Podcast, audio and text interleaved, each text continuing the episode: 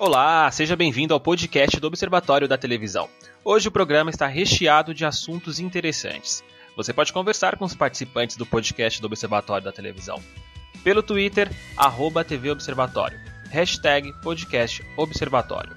Já no Facebook, na página do Observatório da Televisão, você pode criticar, opinar e dar sugestões na caixa de comentários. Bem-vindos, João Paulo Reis, Gabriel Wacker e Neuber Fischer. Eu sou Renan Vieira e está começando o podcast do Observatório da Televisão.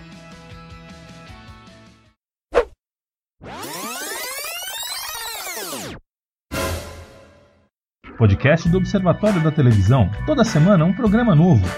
No Twitter, arroba TV Observatório. Hashtag Podcast Observatório.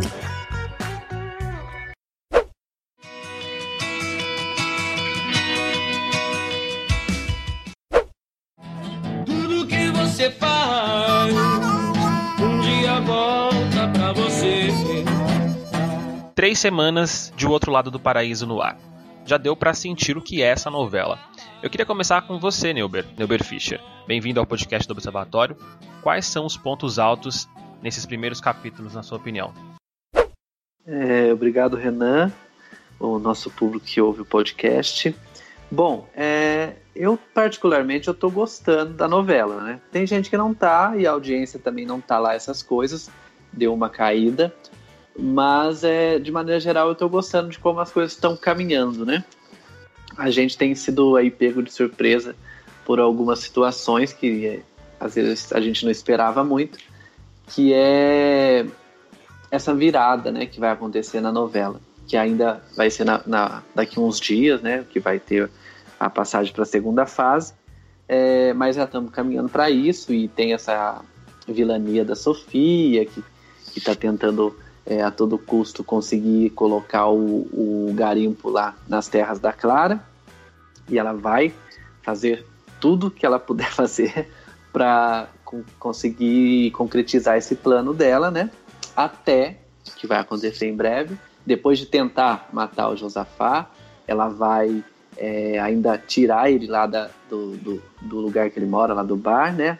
E, e, vai colocar a filha, a neta dele, no, no hospício, né? Ela vai dar um jeito de, de diagnosticar, vai pagar um médico e tal, para dizer que ela tem essa doença incurável, é louca e tal, e vão colocar ela no hospício. E aí ela vai ficar no hospício por 10 anos, né? Vai ter a passagem de tempo e a novela vai virar de ponta cabeça. então, assim, eu não vou falar muito aqui, né? Até para não perder a graça de quem assiste, mas é, eu acho que a novela está indo, pelo menos para o meu gosto, para um lado que eu gosto bastante. É interessante não sei você... os outros meninos. Você citou a Sofia, né, que é feita pela Marieta Severo, né? Ela é uma vilã bem malvada ali, né? Inclusive hoje nós temos uma notícia no site do Observatório dizendo que ela tranca, vai trancafiar a filha, a Estela, né? No quarto para que ninguém veja, né? Ela tem vergonha da filha, né? Tipo, que tipo de mãe é essa? Que tipo de vilã sim, é essa, sim. na sua opinião? É, inclusive, eu acho assim, ela é uma vilã que ela é daquele tipo inescrupulosa, né? Ela não, ela não chega a ser aquela vilã tipo é, louca. Ela não é uma vilã louca. Ela é uma vilã sensata, assim, que ela faz as coisas todas muito bem planejadas. É, Gosta de então dinheiro, ela não é aquela... poder, né? É, ela não é como, por exemplo, a gente teve outras vilãs aí que eram más, mas eram loucas, atrapalhadas, faziam umas coisas meio, meio assim, é, né, de qualquer jeito. Ela não, ela tudo muito bem planejado, usa toda a influência que ela tem, né, para conseguir as coisas que ela quer. É, e aí, nessa questão dela, dela maltratar a filha Anã, o que tem me chamado a atenção é que é, tem sido, de certa maneira, exagerado, né? Esse preconceito com a filha Anã e tal. E já tem gerado alguma repercussão, algumas críticas é, por conta disso. Mas exagerado fora de tom? É, exagerado assim no sentido de ser demais, né? É, ah, tudo bem, ela já deixou claro que, que não gosta da filha, que tem vergonha, que preferia que a filha ficasse na Europa, longe dela, para ela não precisar ficar se, sendo exposta desse jeito, etc. É, mas aí, praticamente todo capítulo tem alguma coisinha, né? Alguma cutucada que ela dá, alguma situação que ela faz com que a menina passe por alguma por alguma coisa desagradável. Então, assim, tá ficando uma coisa um pouco exagerada, eu acho, né? É, e outros, outros críticos também que eu já li alguma coisa têm achado isso. Acho que o Odair Braz fez alguma crítica nesse sentido também. Que já passou dos limites. de, de ah, apelidos, monstrengo, é, vai pro circo, e, e, outros que ela, ela já falou, né? E então assim, começa a ficar um pouco pesado, né? Você falou que não vai adiantar um pouco do que vai acontecer na novela, né? Vai deixar a surpresa, mas eu vou adiantar porque a gente tem uma notícia interessante no site do Observatório, né? Que é sobre o Renato, né? O, o, personagem do Rafael Cardoso, né? Que aparece todo bonzinho até agora, né? Na novela. Mas a notícia diz que ele, que a Clara vai sair do, do hospício, vai fugir do hospício depois dos 10 anos, imagino. E ela vai descobrir que ele planejou é, matar tudo para matá-la ali. É, essa é uma das viradas também, né? João Paulo Reis, por exemplo, Sim. quer falar sobre isso? Sim, só que eu não tô tentando ver muitas coisas para eu ter. Eu não vou ter o choque da surpresa mais, porque a gente já sabe de algumas coisas.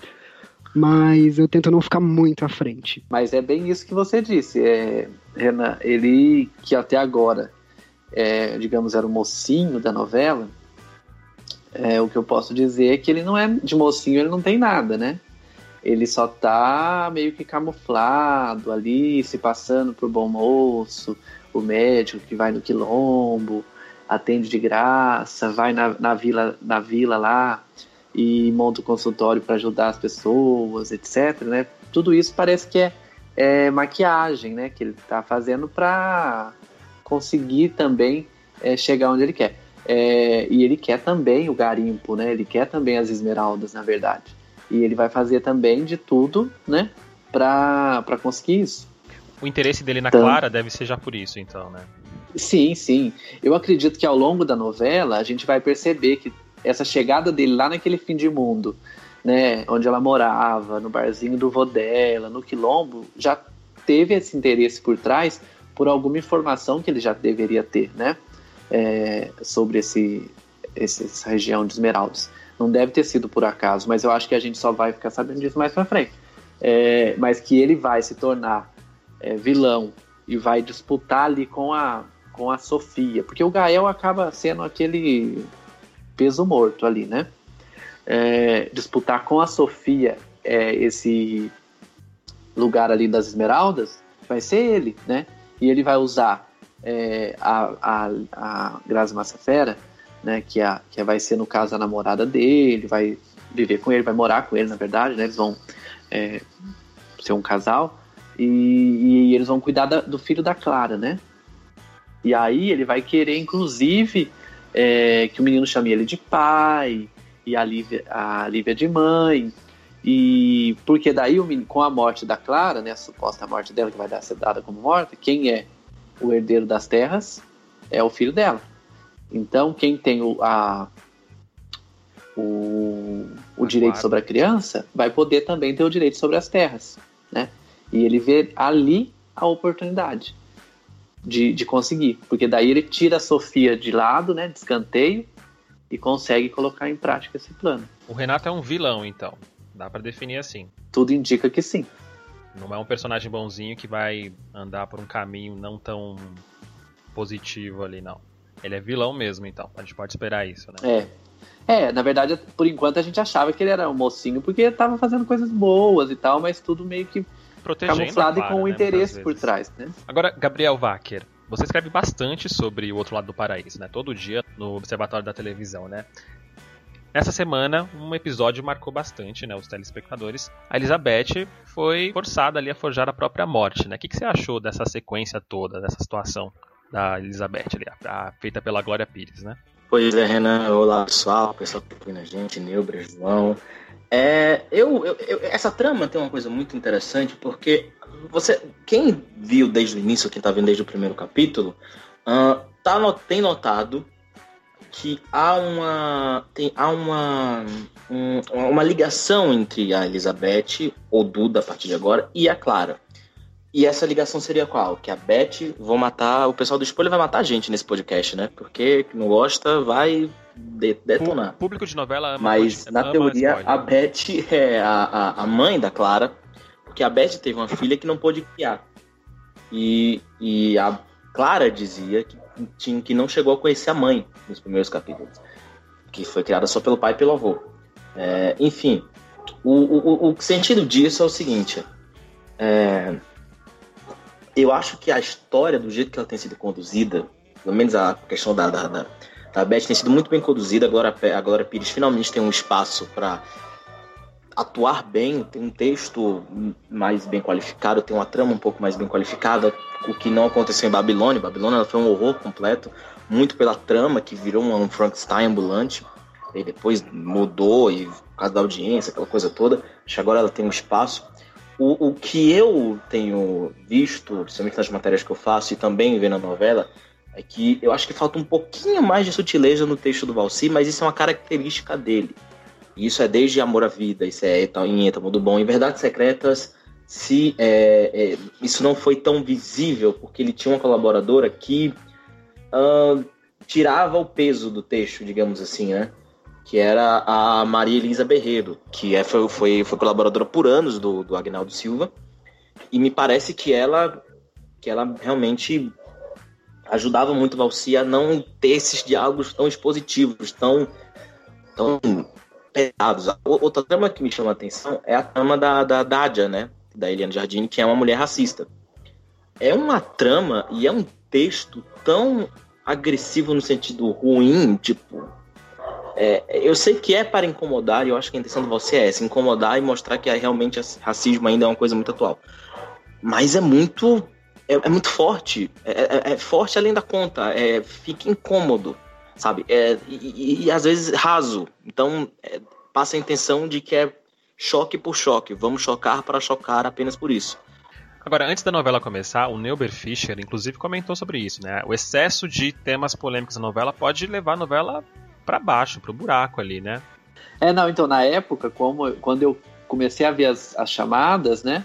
eu vi que tinha muito apelo é, com relação a questões de preconceito e em vários em várias tramas, né? E aí eu achei que talvez pudesse ficar exagerado e talvez eu esteja tenha acertado porque é, tá começando a ficar realmente. Você falou da Nádia, né? Ela fala alguns termos assim que choca realmente, né?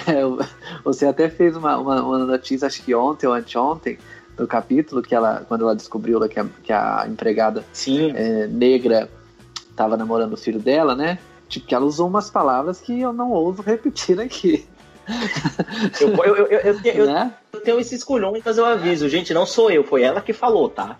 Ela, ela usou preta, é, é beiço de alguma beiçuda e alguma coisa que eu não lembro mais. Mas foi uma coisa que eu fiquei. Eu fiquei. Eu fiquei mal lendo aquilo. Eu falei, gente, mas, mas olha Calma, só, isso não é realidade, isso não acontece na vida real, não é isso que o Walter está mostrando? Eu espero que tenha uma informação que explique isso no futuro. E, e não teve uma explicação lógica para nada de ser racista. Ela é racista por ser racista? Sabe? Não, não, eu, eu, senti falta de uma informação, de um desenvolvimento nessa história, sabe? Então acho que isso que me é, incomoda. É, o, é o choque acho... pelo choque.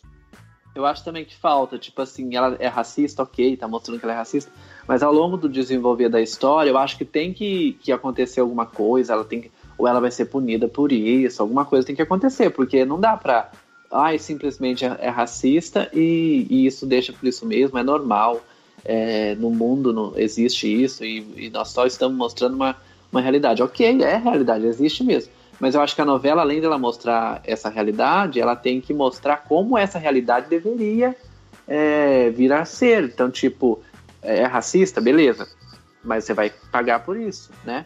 Então, eu espero que no futuro ela possa arcar com, essas, com a consequência desses atos dela e a Sofia também, por tratar mal a filha, alguma coisa deve acontecer com ela, não é possível, né?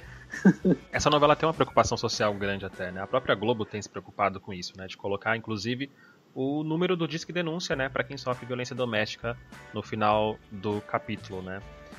Vamos ver o que vai acontecer aí pela frente, né?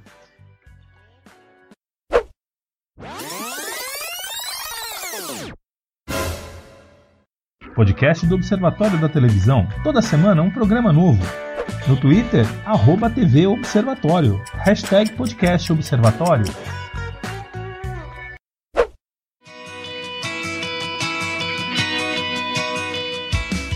Se antes o Brasil era o país apenas das telenovelas, agora parece que as séries nacionais estão começando a ter mais destaque no mundo do entretenimento.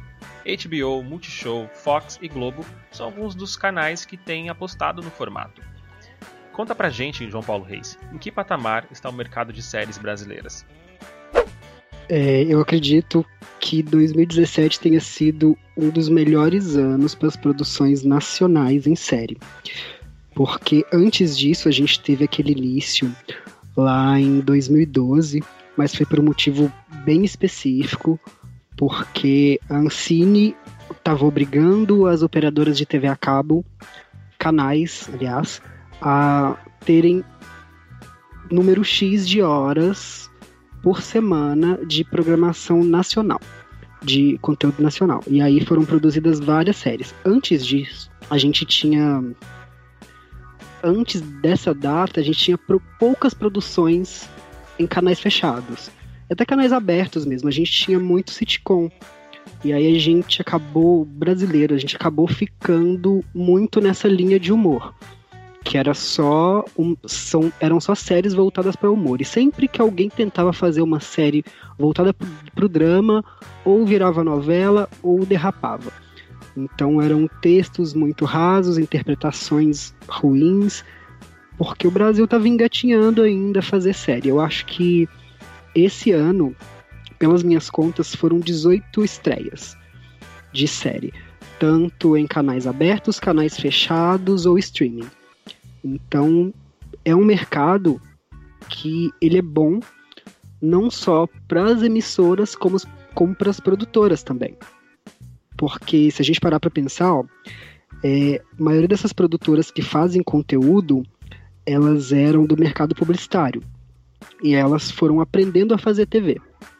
E aí nisso, é, mais gente foi começando a fazer TV. Isso é bom para os profissionais e para os atores também. Até mesmo a Globo não ter contrato fixo mais com muitos atores, isso facilita a, que eles possam transitar em, entre outras produções, outras séries e o que eles quiserem fazer mais. Acho que inclusive foi isso que possibilitou a, aquela série que a Fox vai fazer, que é o Rio Heroes, com o Murilo Rosa e com a Priscila Fantin caso eles tivessem contrato com a Globo ainda, talvez eles não conseguiriam fazer. Então eu acho que esse ano está sendo um ano muito bom. É, eu não sei se vocês se lembram, mas, mas em 2013, que foi quando o GNT começou a produzir série, eles vieram com, umas, com séries muito boas, como Três Terezas, Copa Hotel, Surtadas na Yoga e As Canalhas. Pelo que eu me lembro, são. Lilia Ace também, né, João? Não entendi. Lilia Ace também, né? Que era muito boa. Então, Lilia Ace eu acho que veio um pouquinho depois. E, e ele já pegava uma coisa de comédia também, né? Mas as dramáticas mesmo, que eles colocavam um pouquinho de drama, eram essas, menos surtadas, que era Fernando Young e tal, e era diferente. Mas aí você vê que estavam apostando em diferentes nichos ali para tentar construir esse mercado. João, sessão e... de terapia dessa época Sessão de terapia, sim. Era muito boa, né? É de 2012 para 2013. Era um texto importado, se eu não me engano, de Israel, sim. mas a produção nacional era muito boa, né? Sim, era adaptado, né? Então eles colocaram situações que tinham no original, mas dando uma brasileirada aqui e outra ali. Qual série, na sua opinião, foi um divisor de águas, assim, pro mercado brasileiro? Deixa eu ver. Ih, difícil. Você acha que foram essas mesmas, né? Hum, então, é porque tiveram várias. Eu acho que a sessão de terapia foi um boom. Assim, mas tiveram outras que foram muito importantes. Por exemplo, o negócio produzida pela HBO, eu creio que deve ter começado em 2014, um pouquinho depois. Ela, sei lá, deu um start para o nível de produção um pouco mais alto do que a gente estava fazendo. Porque se a gente parar para pensar, se a gente olhar para trás dessa época, a gente se depara com coisas tipo Avassaladoras, produzida pela Record e pela Fox. É, comédia, 9, né? 9mm São Paulo. É, tinha Vendemos Cadeiras, Na Fama e na Lama e Adorável, Adorável Psicose. Tinha aquela do Thiago Santiago, né? Que era, era. Que até bem chegou a passar na Record como telefilme, como série, que eu esqueci agora. que era da Fox também. Era, que, era, que era a moça apresentava um programa policial. E. Essa eu já não me lembro. Eu, eu, vou, eu vou até pegar um nome aqui pra, ser, mais, ser mais específico. Então, mas se a gente olhar para essa época, assim, antes de 2011, 2012, a gente vai ver que tudo era muito ruim. Se a gente pegar vídeos desses programas, a gente vê coisas horríveis, assim. Que não era nem descaso. Na verdade, é porque não tinha muito crédito. As pessoas elas não acreditavam que a série nacional ia dar certo, que a gente não tinha bagagem para competir com séries americanas. E hoje a gente tem. Você lembra de uma série chamada Mandrake da HBO? Lembro. Acho que foi a primeira da HBO com, Marco, com Marcos Palmeira. Isso mesmo. Você gostou daquela série? Você acha que ela foi importante para esse impulso da Eu da não assisti. HBO? Mas ela foi bem Essa não- sucedida, né? Teve- foi bastante Ela foi popular, bem. Alice também, eu me lembro da Alice, que era com a Andrea Horta. Era HBO também, ela foi muito bem. Mais recente, Magnífica 70 também, né? Sim. Então eu acho que tá se abrindo muito mercado para séries. Claro que a gente sabe que o foco do Brasil é novela, a novela não vai acabar, mas eu acho que vão ter cada vez mais produções com menor tempo, com menos episódios, que a pessoa não fique tão presa ali. Eu sinto um pouco de saudade, na verdade. Eu acho super bacana fazer série e tal, né? É um novo mercado, mas eu sinto um pouco de saudade daquela época que a gente tinha minissérie de começo de ano, que a Uhum. Globo fazia, né? Geralmente era histórica. E- Era tudo bem caprichado, né? Era muito bem feito e, e, tipo assim, a gente esperava, né? Por aquele, por aquele período que, que a Globo geralmente tirava férias, algumas coisas assim, não, não tinham novas produções, mas tinha minissérie. Uhum. E, e aí é, os Maias, é, Casa das Sete Mulheres e em tantos outros que, que tiveram, né? E, e agora não tem mais, né? Então eu acho assim, é, é ruim também você começa a fazer uma coisa nova, mas deixa de fazer uma coisa que era legal e que não, e não fazem mais. Ah, claro, eles continuam fazendo, mas não com essa, com, esse- com essa data, né? Nesse período assim. São séries mais E curtas esse- agora, né? É, e com esse enfoque mais histórico também. Eu não, não tenho visto muito. Mas o público não cansou um E- pouco disso, na sua opinião? Eu digo porque eu lembro que a Amazônia, por exemplo, foi uma super produção. A Globo fez um baita investimento, uma baita promoção daquela minissérie, mas não deu uma audiência muito. É, não, teve altos e baixos, né? Teve sé- minisséries que deram muito certo, outras não. Mas eu acho que, que poderia ter mantido isso e, e cri- criado essa outra frente de, de séries mais curtas, séries, seriados, né? É, mais curtos é, em outros períodos do ano, em formatos assim de temporada, né? Já a minissérie geralmente não tem temporada, é aquilo e acabou, né? E, mas o que, o que eu também percebo é que, por exemplo, se a TV paga e tá investindo tanto nisso, né, e tá tendo esse retorno bacana, por que é que na TV aberta a gente só vê a Globo fazendo? Você vê, ó, o SBT fez o quê? Garota da Moto? Garota da Moto, sim. Só, né? E ainda assim, Só. vamos combinar. Vai ter segunda temporada, né? É, é. Dizem. E a Band fez alguma coisa? Não. Então, a, pera, eu, pera aí que va- vamos lá. Vamos falar da Band. A Band, pra quem não lembra, fez a li, é, Julius Fantasmas, que ganhou prêmio, inclusive. Foi Ah, indicada mas era a da. Nickelodeon, não era? Era, Uma era parceria. coprodução. Era É. coprodução. E fez outra série com a TNT chamada Terminadores. Que era muito boa, inclusive. Era muito boa. Passou nas segundas à, à noite. Ali quando, ali quando o CQC saiu do ar, no início de 2016. E, e, e na TNT também. Era uma, era uma série boa, mas só isso, assim. A, a- Band não acreditava, não divulgou muito, colocou porque tinha que colocar. Como foi assim com o Júlio os Fantasmas, né? Que, que foi uma coprodução que eles colocaram apenas por colocar. Ali no, no horário da tarde. É, e Eu agora acho- talvez, né? Quem sabe agora com essa. Parece que surgiu aí uma vaga que eles estão divulgando para roteiristas e não sei o que, né? Não fica muito claro o para que que é, mas é, quem sabe não é algo nesse sentido, né? Que querem Eu- eu- investir eu- Nesse, nessa linha de, de, de seriados e séries. Ô, Neber, eu não sei se você percebeu, mas eles divulgaram essa vaga pou- pouco dia- poucos dias depois do Pânico sair.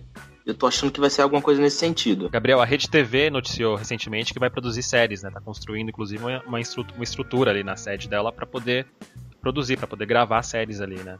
Então, ou seja, o mercado Ah, mas a Rede. TV faz, fala isso há 300 anos, eu só acredito quando vê no ar. É, então, eu não sei se eu quero ver no ar, porque a última, a primeira e única que eles fizeram não foi uma coisa muito legal de, de ver, que foi aquela Ga- Casa Donas de. Casa Desesperadas. É, É, adaptação só de que- Desperate Housewives, né? É, só que Sim, essa daí é foi legal. feita fora também, né? Eles Sim, ela foi feita lá lugar. Buenos Aires. Sim, Argentina. gravaram. argentino sendo dublado. Era ridículo. Mas acho que isso foi uma Sim, decisão é, da. é muito estranho Isso você fazer um produto fora. para o Brasil e fazer dublado, apresentar ele dublado. É, é- a gente tem tantos atores, né? Por que não pegar talentos daqui, ao invés de, né? Coprodução não, não precisava fazer esse acordo estranho de, ah, vamos botar metade do elenco brasileiro, metade de argentino. Acho que foi por causa de custos. Tem um pouquinho de mesmo, pena né? da Sônia Braga por ter participado disso. Por que ela fez isso com a carreira dela, meu Deus? Eu tenho pena de todas. Lucélia Santos. Eu tenho mais, eu tenho mais pena da. Sônia, porque a Sônia, a Sônia, gente, a Sônia Braga é, é uma, uma das maiores atrizes da história de- desse país. Por que, que ela fez aquilo, meu Deus? Tava com um boleto devendo. Poxa vida, pega uma, uma pontinha na novela da Globo. Mas pra que fazer aquilo, né? Não Mas eu acho que ela pensava que seria algo legal, porque Desperate Housewives nos Estados Unidos, é, naquele momento, era a série tipo mais é, assistida, famosa, etc, etc. E aí ela achou, ai, vão fazer lá, vai ser bacana, de certo ela achou, né? Então, na Era Game of verdade, Thrones da época. sim, era Sim. bastante popular. Era exibida nos Estados Unidos nas noites de domingo. Então, assim, tinha bastante audiência, muita gente via. E aí surgiu a ideia da Disney de produzir na América Latina. Então, tem uma versão para Colômbia, uma, uma versão para Argentina. Acho que outros países também fizeram, não sei se o México fez, em espanhol. Eles aproveitaram toda a estrutura montada em Buenos Aires, cidade cenográfica, tudo aquilo, e gravaram a versão brasileira. Agora, sobre os atores dublados, né, atores falando em espanhol dublados para o português, não dá pra entender exatamente o que aconteceu. Talvez seja por uma questão de custos mesmo, né? Porque montar um elenco do tamanho de uma série como Desperate Housewives é bastante custoso, né? É, a argumentação na época foi que realmente era, um, era, uma, era, um, era uma diminuição de custos por parte, não só da Rede TV, mas também da, da Disney, que, se não me engano, produziu, ajudou a produzir, se não me engano. A Buena Vista International, não lembro. Eu não lembro exatamente, se não me engano era a Disney ou era a Buena Vista. É, mas, mas foi por causa de custos mesmo. Se eu não me engano, era a Polka na Argentina, a produtora responsável pela produção, em parceria com a Disney, com, a- com o braço da Disney, que talvez era a Buena Vista, não lembro se ainda funcionava a Buena Vista, porque depois mudou pra ABC Studios, né? Algo assim. É, gente, versões assim geralmente são muito perigosas, né? Pode dar muito errado, mais errado do que certo. Visto que a gente é um povo, né, que critica muito. Você lembra de uma série É, chamada não, sem dúvida. DLC? Fazer. Sim. Foi bastante popular. então, essa série teve uma versão turca. Em, é, em formato de novela, foi exibida em vários países da América Latina e funcionou. Mas É, sabe o que a- acontece? A, a TV turca, ela não exibe é, as coisas no original. Eu tenho um amigo turco e lá passava Revenge na versão deles, assim. Então todas as séries eles compram e fazem uma versão, que é justamente para eles poderem censurar coisas que eles não acreditam, assim, porque lá tem toda uma cultura em torno de, de várias coisas que ainda é tabu. Então eles vão comprando material e fazendo versões. É um controle estatal ali mesmo, né? Sim, é lá é muito comum isso. Eu acho que a Betty a Feia que teve várias versões, né? De, se eu não me engano. Eu achei a E brasileira aquela, horrível. e aquela que passou no, no, no SBT, A Feia Mais Bela, que foi a da mexicana, né? Eu achei que ficou melhor até do que a original. Ah, não. Acho que a original é insuperável. nunca. Jamais. O senhor está cometendo uma heresia Polêmica. ao falar isso. Vou pedir o seu impeachment. Polêmica. De E fato, a teve versão mexicana foi mais popular, né? eu acho. A versão foi mais popular porque foi vendida para mais países da América Latina, mesmo a versão colombiana te- tendo sido exibida antes. E pela força É, da, a colombiana da, da foi na Rede TV um sucesso, né? Pra Rede TV foi um sucesso. É. Tanto que eles esticaram ela em quase um ano. Vocês lembram? Vocês lembram da versão da Record dessa novela? Não, essa aí é. Nem, eu prefiro nem comentar. Ah, Eu acho que Eu, viajaram. sabe que eu, eu vou eu vou fazer um meia-culpa, que eu gostei da versão da Record, não achei tão Ai, ruim. gente. Gisele Não achei tão ruim. Na época, é porque eu não sei se Ah, era, não.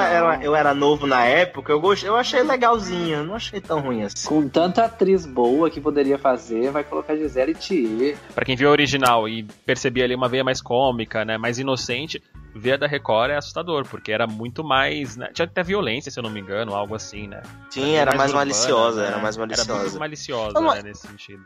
Eu, eu quero dizer o seguinte, eu não achei ruim, não quer dizer que eu tenha achado maravilhosa, eu achei boa, achei legalzinha de acompanhar, era divertidinha. E a Como versão americana? Eu Ugly gostei. Betty, vocês Ah, Ugly- viram? É Ugly Betty, eu achei ok, não achei também nada muito, ó, achei Mas é ok. que é mas- eu muito diferente, né? Todas é. as versões foram bem diferentes. Teve versão Isso, alemã, isso, versão isso. espanhola. A que se aproximou um pouquinho mais foi a mexicana, mas ela nem chamava Beth, ela chamava Leti.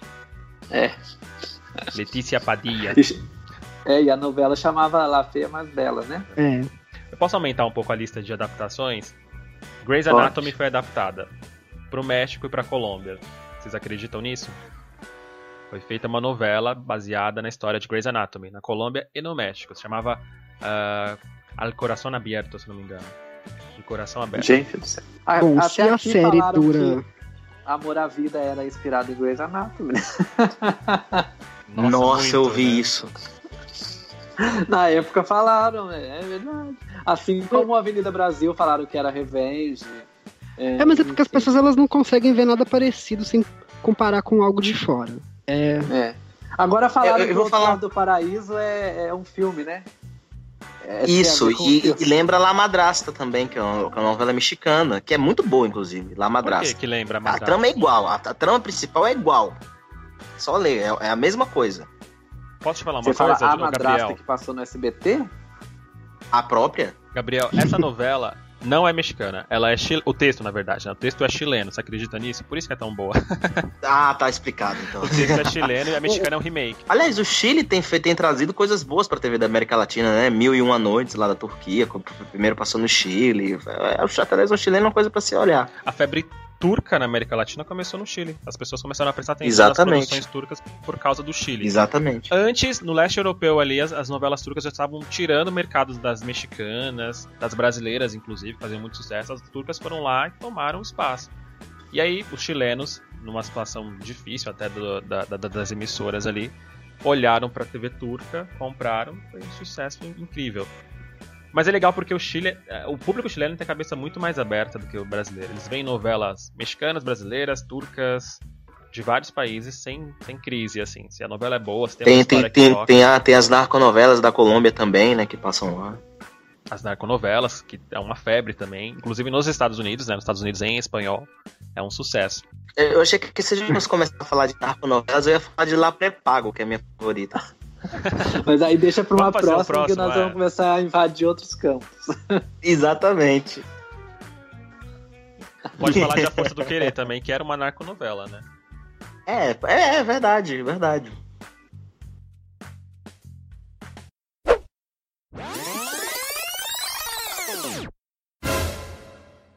Podcast do Observatório da Televisão. Toda semana um programa novo. No Twitter, arroba TV Observatório. Hashtag Podcast Observatório.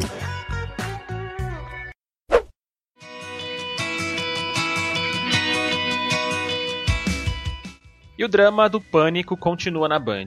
A emissora decidiu mesmo que não vai exibir o programa no ano que vem. De acordo com informações que saíram na imprensa, a Jovem Pan, que é dona da marca, ainda negocia a quebra de contrato com a, com a emissora do Morumbi. Gabriel Wacker, a gente já falou desse assunto no podcast passado, né? Como é que tá esse embrólio atualmente? O que, que mudou?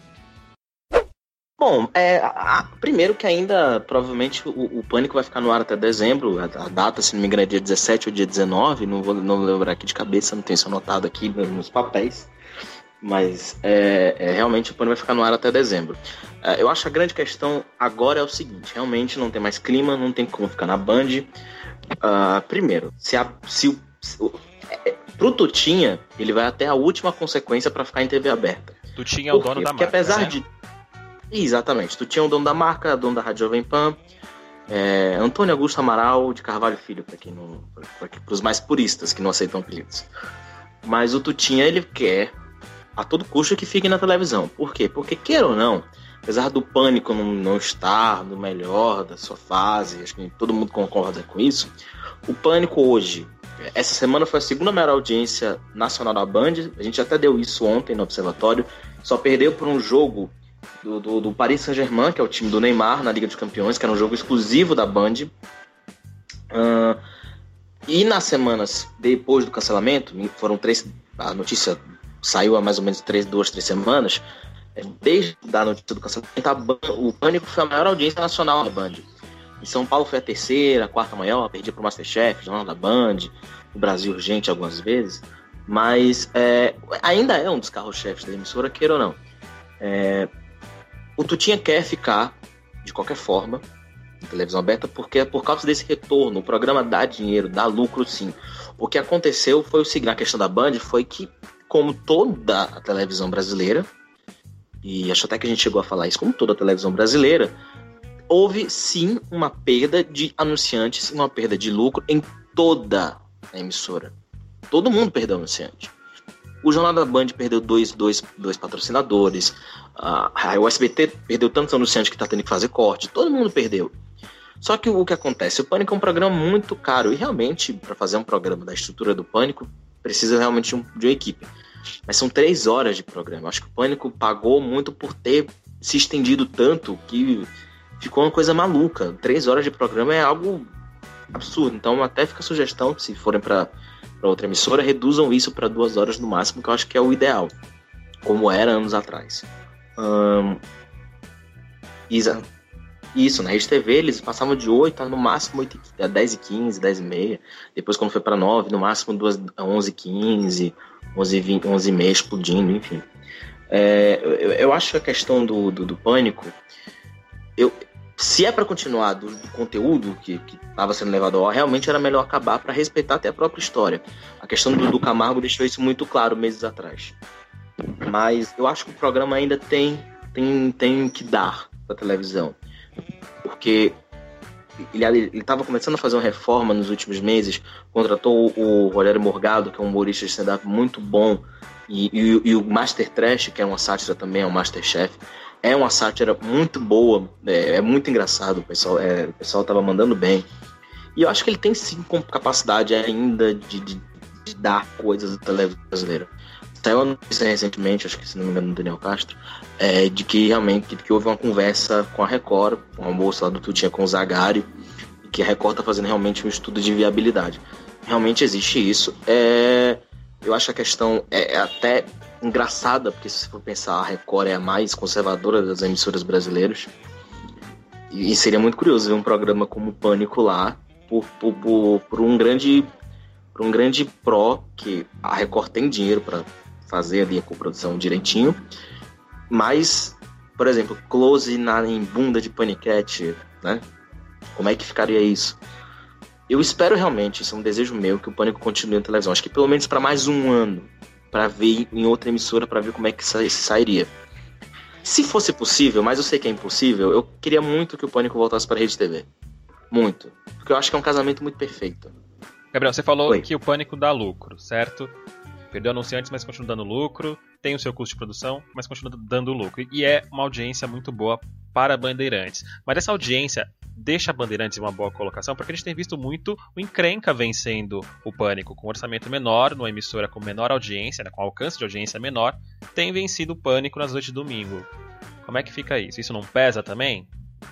Pesa, pesa, mas é, o, eu acho que o grande pesar é o seguinte: concordo que o, o Pânico tem perdido, mas é primeiro que é uma diferença muito pequena é uma, uma diferença considerável, né? se a gente considerar que o Encrenca é um programa muito mais barato e os meninos do Encrenca merecem o sucesso que tem. É, agora é uma diferença pequena, é, é, é 5.2 a 4.6, é uma coisa muito apertada.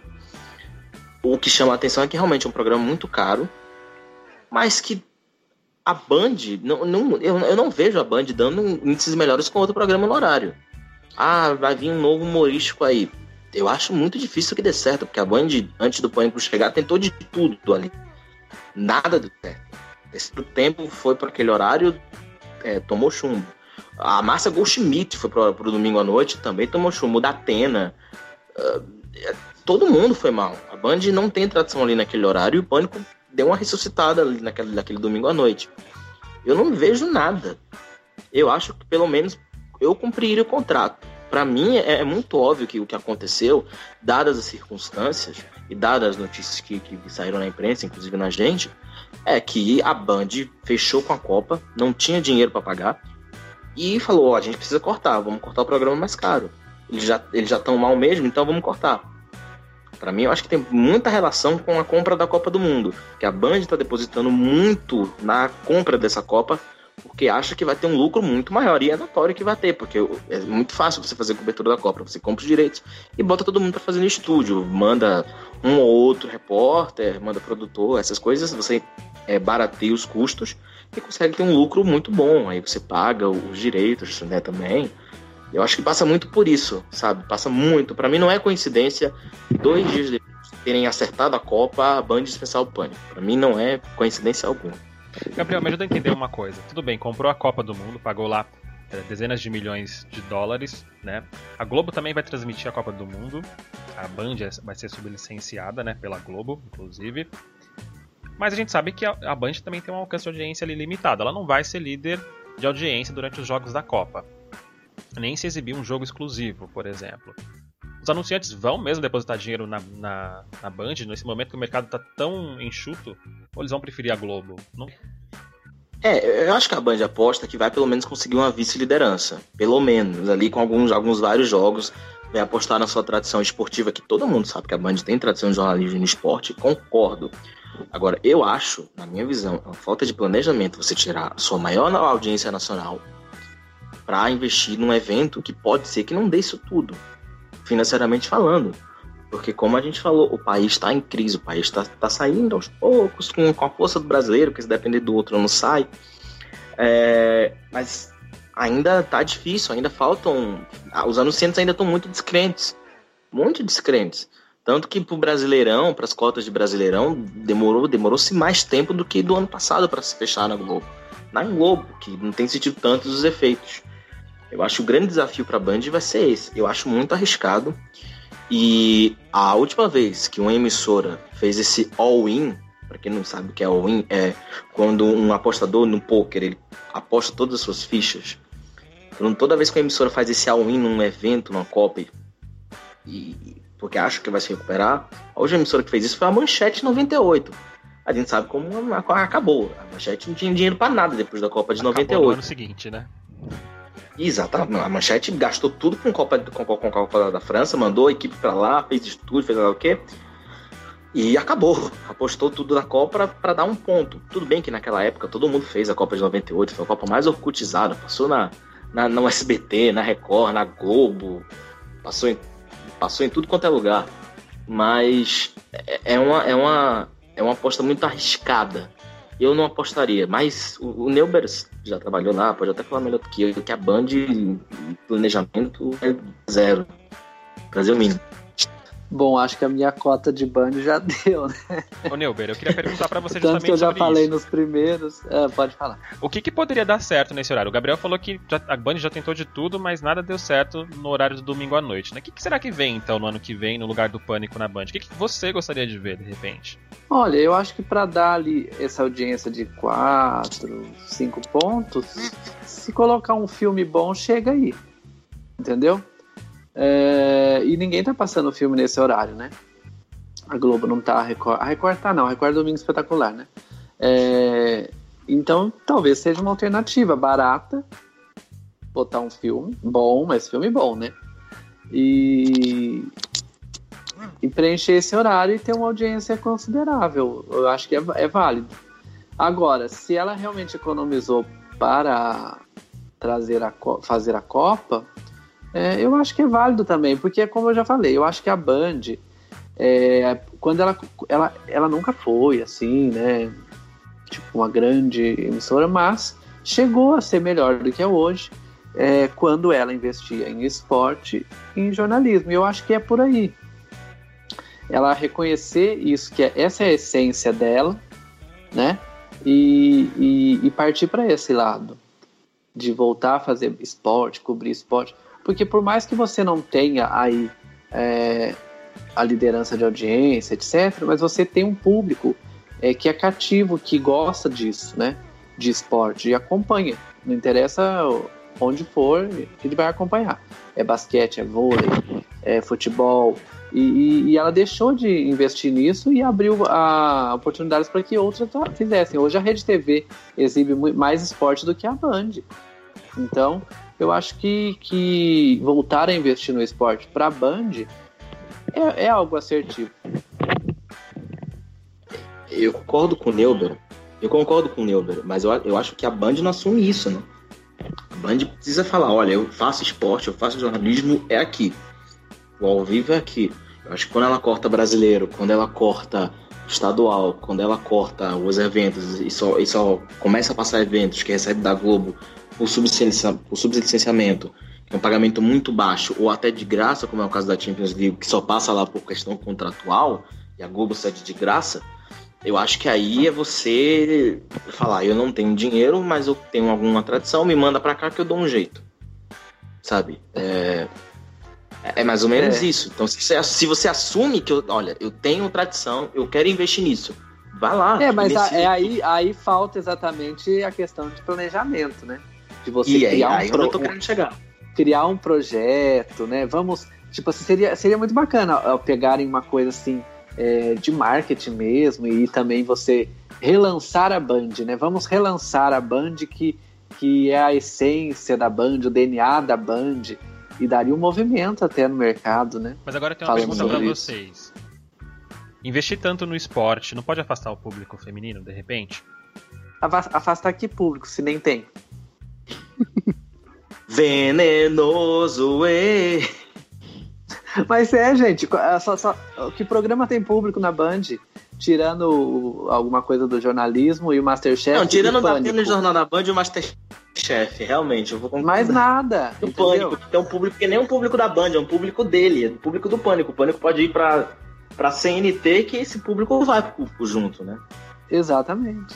Ok, vamos pensar assim, então a Band vai ser relançada, como o Neuber disse, com uma nova imagem, investindo ali, mostrando ali o que, que qual é o DNA dela, né? Qual é a essência dela ali, né?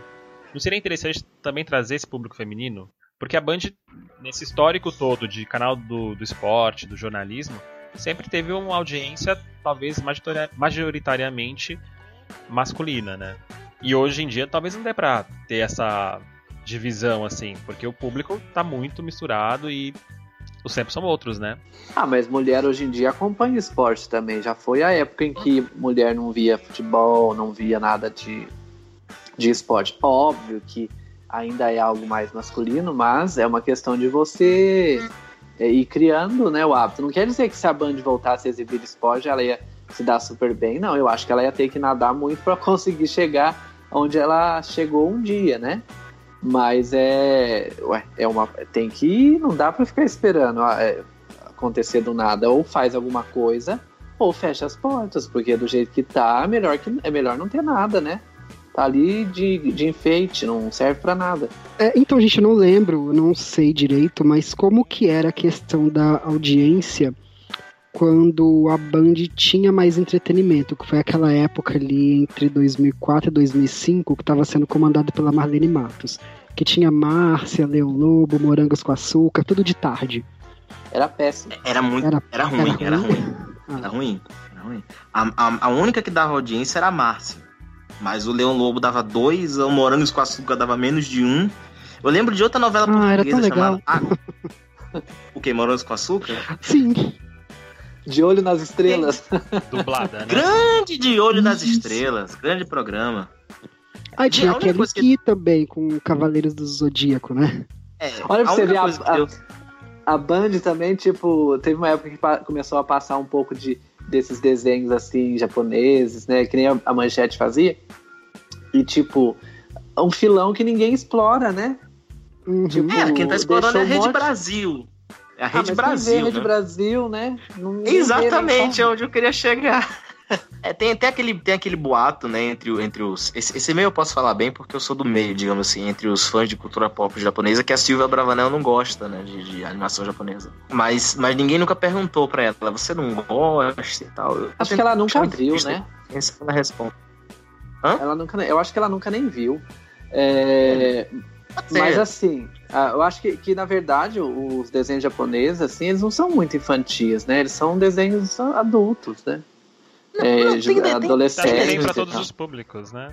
Não, tem, É. tem, mas eu digo assim, o que a gente ah, via na manchete, por exemplo, na, pessoa- quem tem da minha idade, 30 anos, assim, é, eram desenhos que não eram de criança, não.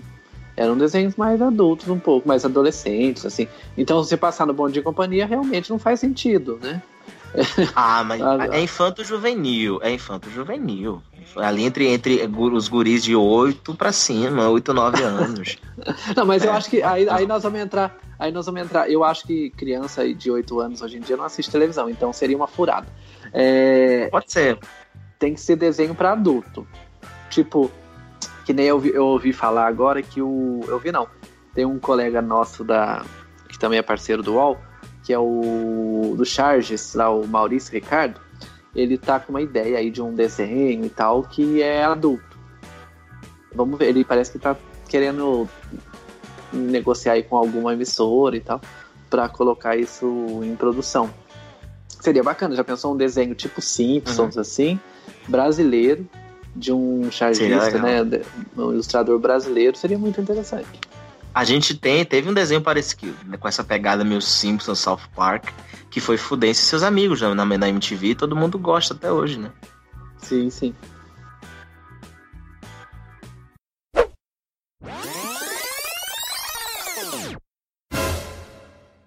Podcast do Observatório da Televisão. Toda semana um programa novo. No Twitter, arroba TV Observatório. Hashtag Podcast Observatório.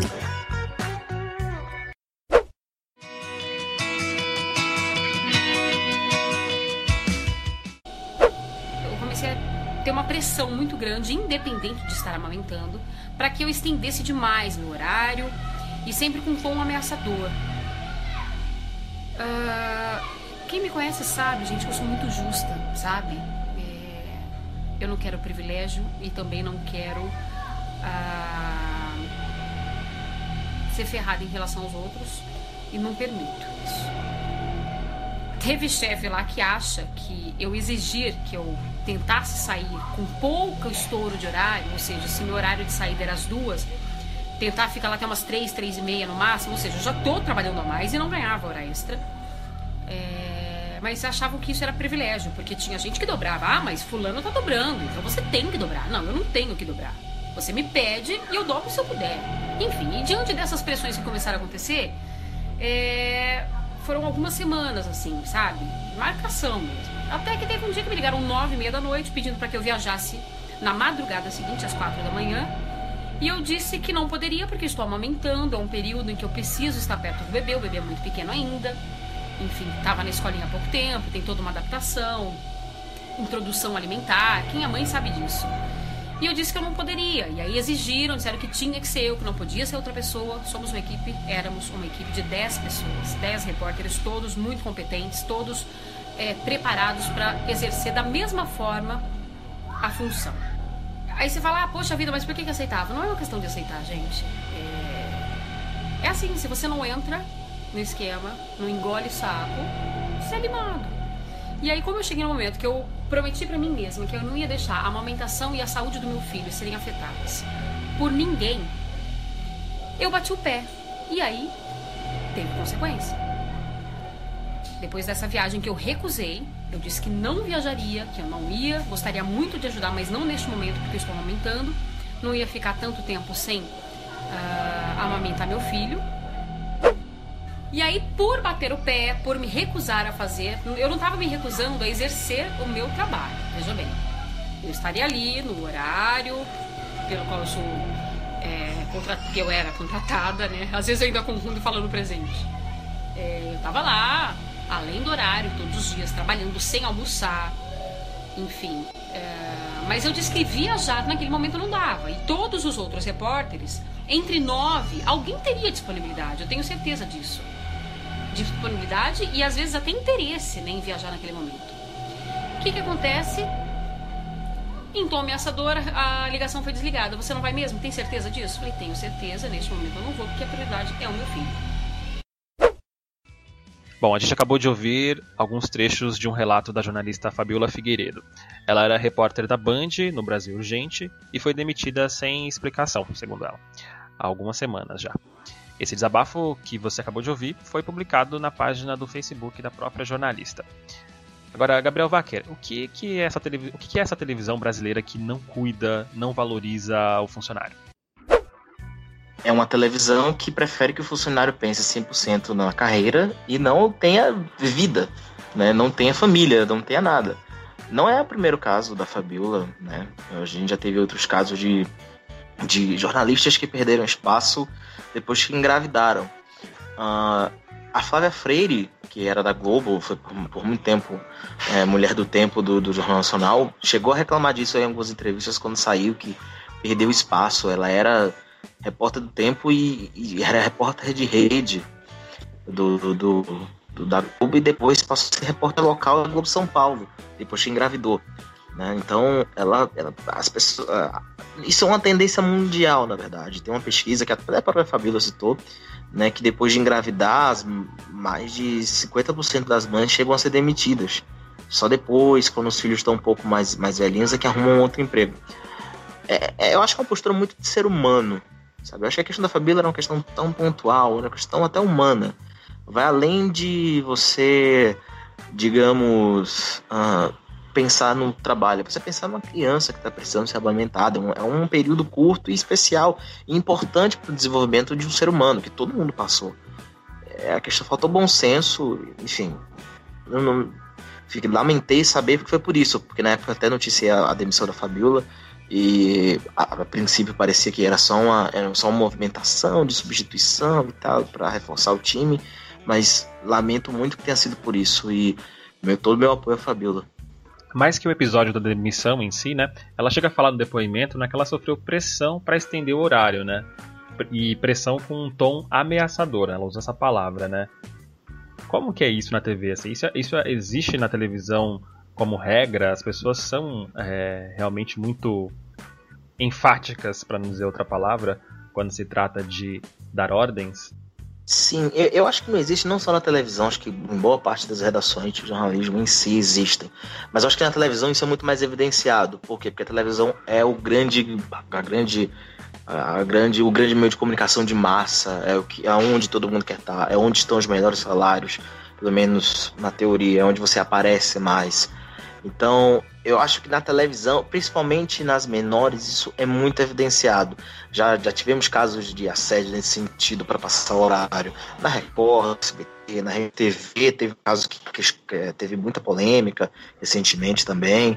Então, eu, eu, eu acho que falta muitas vezes, acho que na pressão da redação, né, na pressão de ter a melhor matéria, de, de ter mais trabalho, acho que a, a, a, as emissoras esquecem que ali tem um ser humano é, não é a primeira vez que a Band é denunciada nessa questão.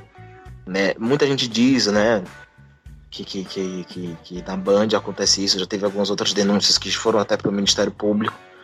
Uh, na, na, Record também teve, não sei se vocês lembram, anos atrás teve uma planilha em que jornalistas falaram quais eram os melhores lugares para se trabalhar, os piores, e a Record foi disparada a, a, a, com o que mais, mais teve denúncias de maus tratos, digamos assim, a, jornalistas e, em relações. Assédio moral, essas então, coisas, né? Isso, assédio moral, essas coisas. Então, acontece em todos os canais, mas eu acho que os menores são mais acentuados, porque a pressão para ter audiência é maior do que numa Globo, que a coisa é um pouco mais tranquila, mas está mudando, né? Acho que agora virou uma coisa bem mais generalizada. Agora, Neuber Fischer, você acha que essa questão da Fabiola traz uma discussão sobre igualdade de gênero na televisão? Você que trabalhou em televisão, conhece os bastidores de uma televisão. Como é que você enxerga a igualdade de gênero dentro de uma redação de jornalismo na TV, por exemplo? Olha, eu acho que, como em qualquer lugar, é, existe algum probleminha nesse sentido de igualdade de gênero. Mas eu acho que a TV ainda é um dos ambientes mais, digamos, democráticos para a mulher, né? Porque é um ambiente que tem muita mulher, que tem muito homossexual, que até mais do que homem, eu acho. E, e assim, eu não vejo tão acentuado esse tipo de problema. O que, o que pode ter é, é algumas pessoas, alguns, será diretores, pessoas assim, que sejam tem essa postura de achar que a mulher é, men é menos, né? É, mas de maneira geral eu acredito que não. Eu acho, eu acho que no caso dela, né, da, da Fabiola, é, assim, infelizmente a gente sabe que, que a, a, por mais que a empresa seja correta, que faça tudo dentro da lei, que respeite seu funcionário e etc. O funcionário é mais um ali dentro, né? É, quem se acha especial está enganado, porque é mais um. Então, assim, na medida que a empresa precisa reestruturar alguma coisa, é, cortar a despesa, eles mandam embora sem pensar duas vezes. Então, é, não sei, talvez ela tenha sentido que tenha sido isso, né? É, uma coisa meio que discriminar e tal, e mandou embora por isso. É, mas não, não, não acho que talvez seja isso, né? Porque todo mundo que é mandado embora, de alguma maneira, se sente realmente prejudicado, tenta encontrar uma, uma, uma, uma explicação para aquilo, né? Quando ela não é clara, né? A empresa não deixa muito bem claro o que, que é. A pessoa fica imaginando, ah, por que, que eu fui mandado embora? Eu ouvi falar isso, ouvi falar aquilo, estão falando que é por isso, estão falando que é por aquilo. Então, assim, cria um monte de coisa. Por isso que eu acho importante a, a empresa, apesar de tudo, ela ser muito é, clara com os funcionários, né? E, e assim, direto mesmo, olha, você está sendo dispensado por tal, tal motivo e pronto. A empresa também não é obrigada a ficar com o funcionário se ela não quer ou ela não pode, né? É, ela tem que mandar embora. Qual, o que ela vai fazer? Né? Vai ficar mantendo alguém ali sem poder? Não tem jeito. Então, é, mas as pessoas aí que é mandada, a pessoa que é mandada embora fica realmente sentida e começa às vezes buscar esse tipo de, de, de explicação, explicação, né? Não sei se é o caso dela, porque é, cada caso é um caso, mas pelo vídeo que eu vi dela, ela ficou muito chateada, muito sentida.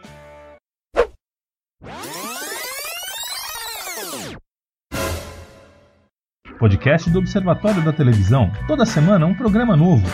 No Twitter, arroba TV Observatório. Hashtag Podcast Observatório.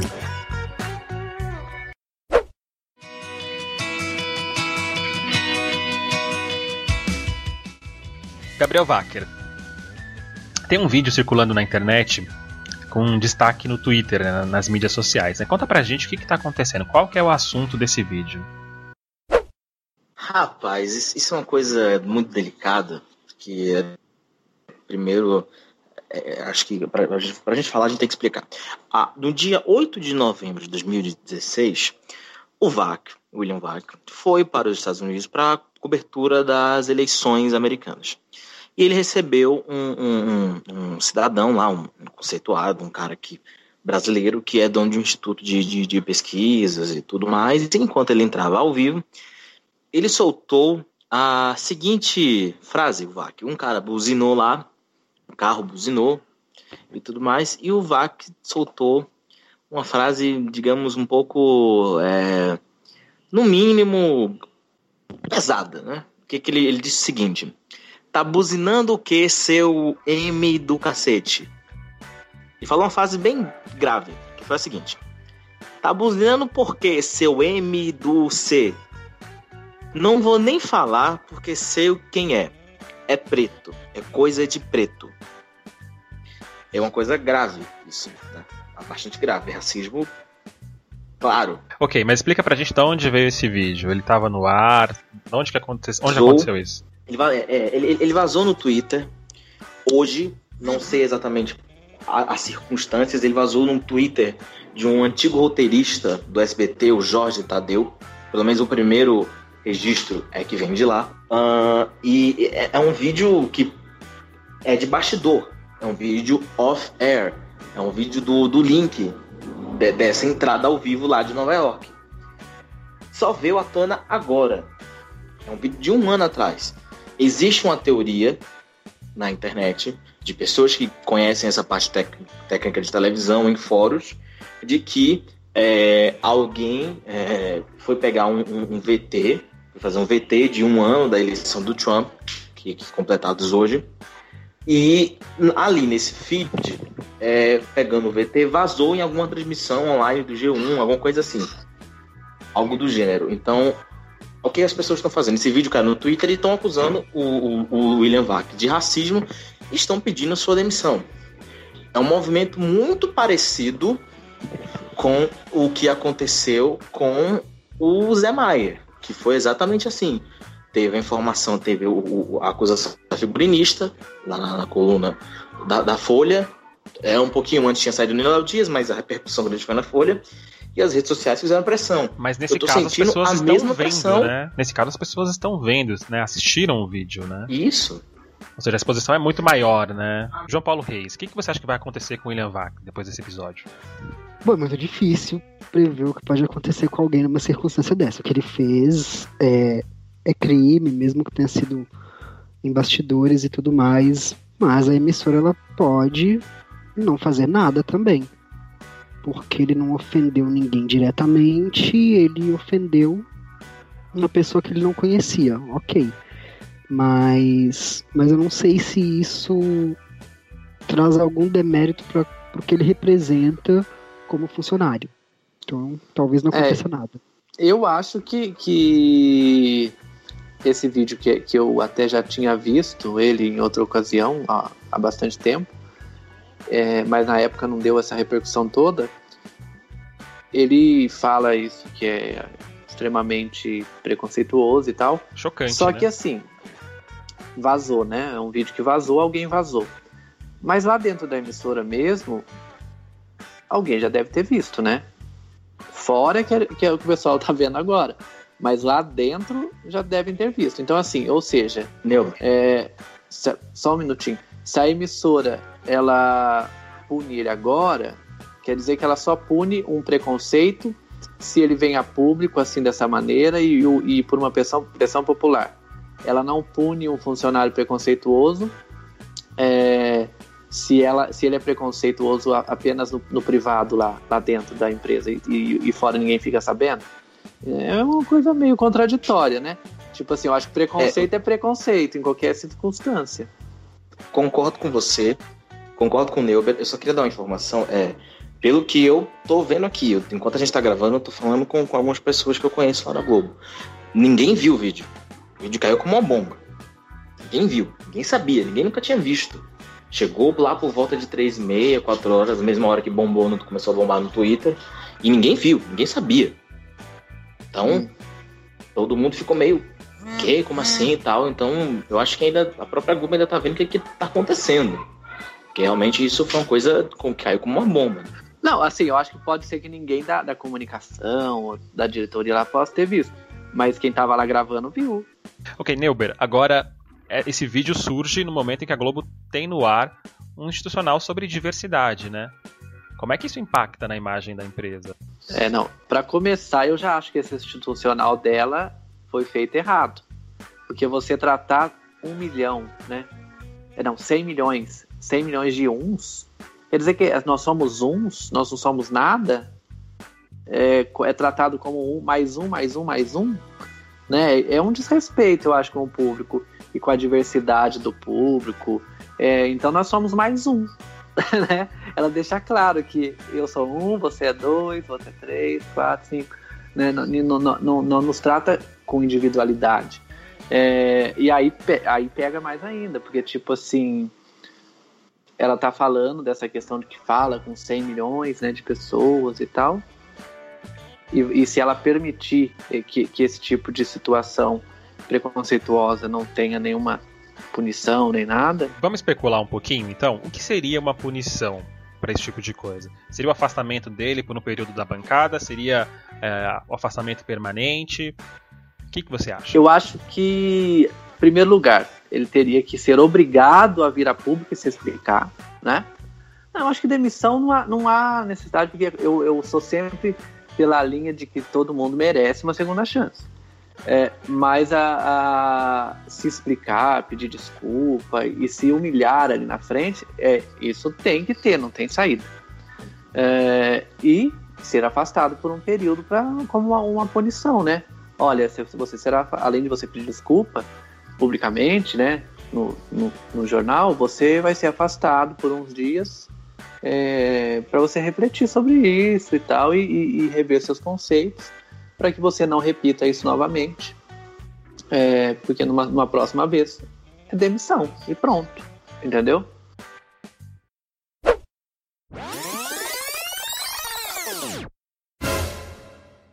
Podcast do Observatório da Televisão. Toda semana um programa novo. No Twitter, arroba TV Observatório. Hashtag Podcast Observatório.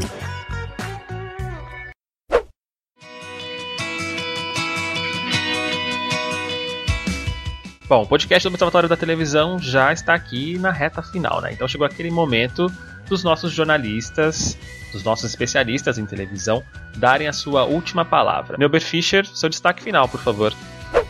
Eu vou destacar uma questão que eu vi no domingo, é, que passou na Eliana, no programa Eliana, aquele quadro de enve que envelhece, e foi a Larissa Manoela, né? Que participou junto com a mãe dela. E me veio assim que, que a Larissa Manoela, ela é, foi uma criança prodígio, né, uma atriz mirim acima da média, né, que faz excelente, mas ela chegou num nível agora em que ela se tornou uma atriz mediana, sempre foi uma cantora mediana e uma artista de maneira geral mediana, né? E quem é mediano não vai muito longe. É... Então acho assim, se ela realmente vislumbra um futuro, ser uma grande atriz, como ela diz que almeja ser e tem se espelha em Fernanda Montenegro, Laura Cardoso e, e por aí vai, eu acho que está na hora dela mudar de rota, né? Deixar o SBT, porque ali ela não vai deixar de ser medíocre, e, e partir para uma outra, né?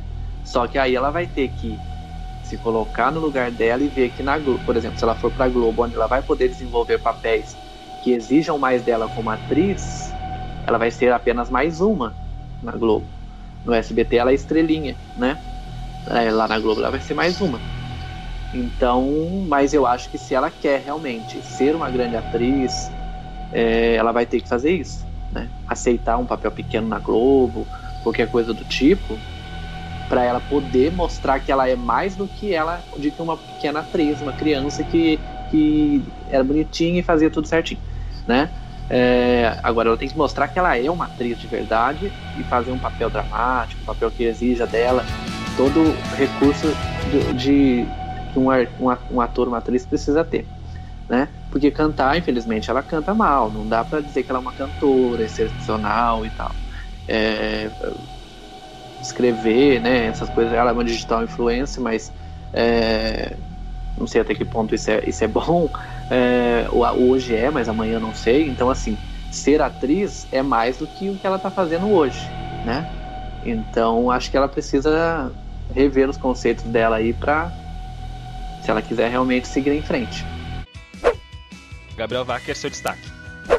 Olha, meu destaque final vai para Pega Pega, novela da Globo, que é impressionante. Tá chegando na reta final, já tá entrando lá no último mês, né? Vai acabar no iníciozinho de janeiro, uh, no, pen, no penúltimo mês, na verdade. E vai entrar, vai sair, vai dar uma audiência impressionante na média final, aquela coisa toda. Mas ninguém vai ligar porque realmente foi uma novela para passar tempo, uma novela aquela novela sem sal, sabe, que não pega, que não gera comentário, que ninguém liga, tipo, vê porque não tem outra coisa melhor, mais ou menos isso. É, lamento profundamente pelos, pelo elenco, que é até um bom elenco. Eu acho que a Camila Queiroz, apesar de ser uma boa atriz, desculpa, apesar de ser uma boa atriz, ela teve notoriamente o pior papel dela na novela é, acho que é até um pensamento pro futuro. Acho que ela, ela, ela entende isso, que o feeling dela para esse papel de Luísa não foi o melhor. O Matheus Solano também não foi bem. Acho que a única que se salva ali é a Ana Costa e talvez a Vanessa Giacomo como Antônia, mas pega-pega vai sair do ar e ninguém vai ligar. Impressionante como é uma novela que é sem sal e ninguém liga. João Paulo Reis, seu último comentário no programa de hoje.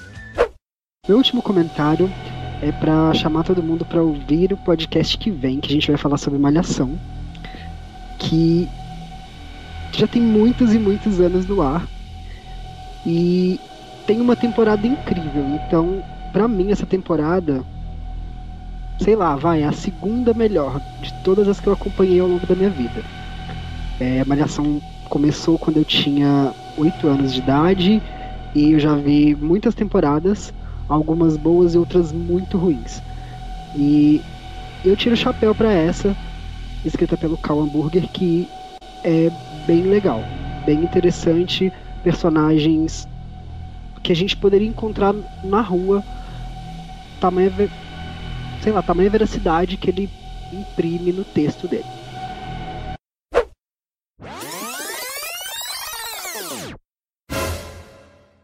Podcast do Observatório da Televisão. Toda semana um programa novo. No Twitter, arroba TV Observatório. Hashtag Podcast Observatório.